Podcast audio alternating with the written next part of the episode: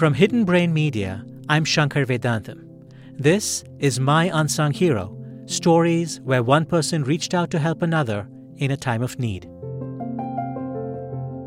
I would like to thank my unsung hero. I do not know her name. And all of a sudden, I look up, and his hand slides two warm chocolate chip cookies across the desk. To this day, it was one of the nicest things anyone has ever done for me. Today's story comes from Alan Ayers. My unsung hero involves an incident that happened over 50 years ago. In 1970, I was participating in a skydiving jump meet in Gainesville, Florida, and uh, we had a team competition. And for the team competition, myself and two others were jumping out of a Cessna 172.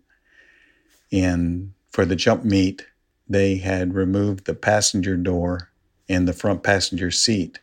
But unfortunately, the seatbelt remained and was still buckled.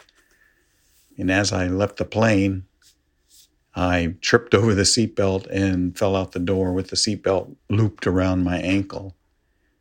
I was completely out of the plane, on my back, staring up at the belly of the Cessna with only my boot visible to the pilot who was the only person left in the plane. I tried to pull myself up to reach the buckle, but I just couldn't. I was pretty much helpless and totally out of options. And what happened next was incredible. The 23 year old pilot unbuckled her seatbelt, crouched down in the door of an airplane with both hands off the yoke, and freed my ankle. I tumbled away and safely opened my chute.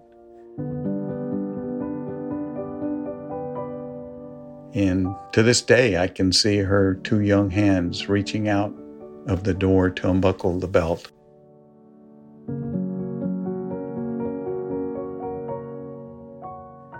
When I landed in the confusion after I got down, I wasn't able to find her to thank her.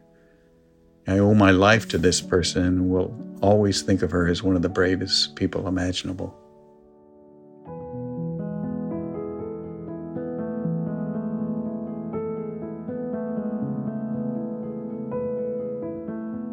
Alan Ayers lives in Lancaster, Pennsylvania.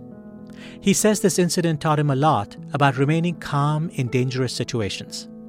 He stopped skydiving about a year later, but now spends his time in the air hang gliding.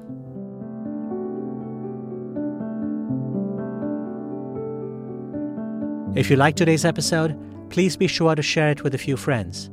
You never know when you might inspire someone else to become an unsung hero.